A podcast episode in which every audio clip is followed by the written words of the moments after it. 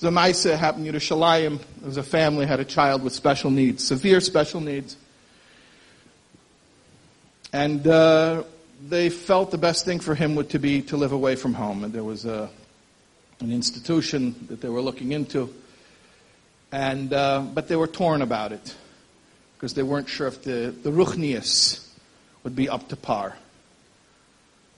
So they went to Rabbi Shlomo Zalman Auerbach and they asked him what they should do. And he said, well, what does the child say? He has an opinion. They didn't think of that. What does he say? They said, we didn't ask him.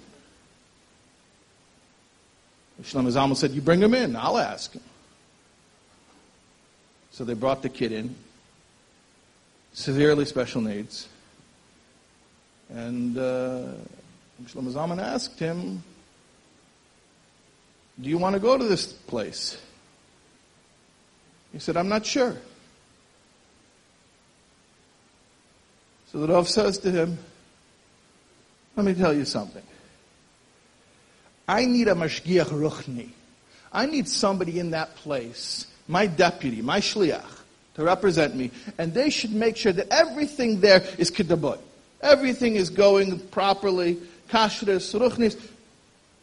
Will you be my shliach to be the mashgiach ruchni and to make sure everything happening in that home is proper for a Jewish boy? He said, of course I will.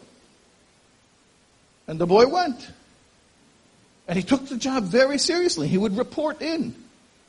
Ad kedei kach, to the extent when the parents would want to bring him home for Yom Tov, and he said, I can't, I have a responsibility. I have a responsibility, I have a job, I'm needed. So Shlomo Zalman knew how to make this child feel needed.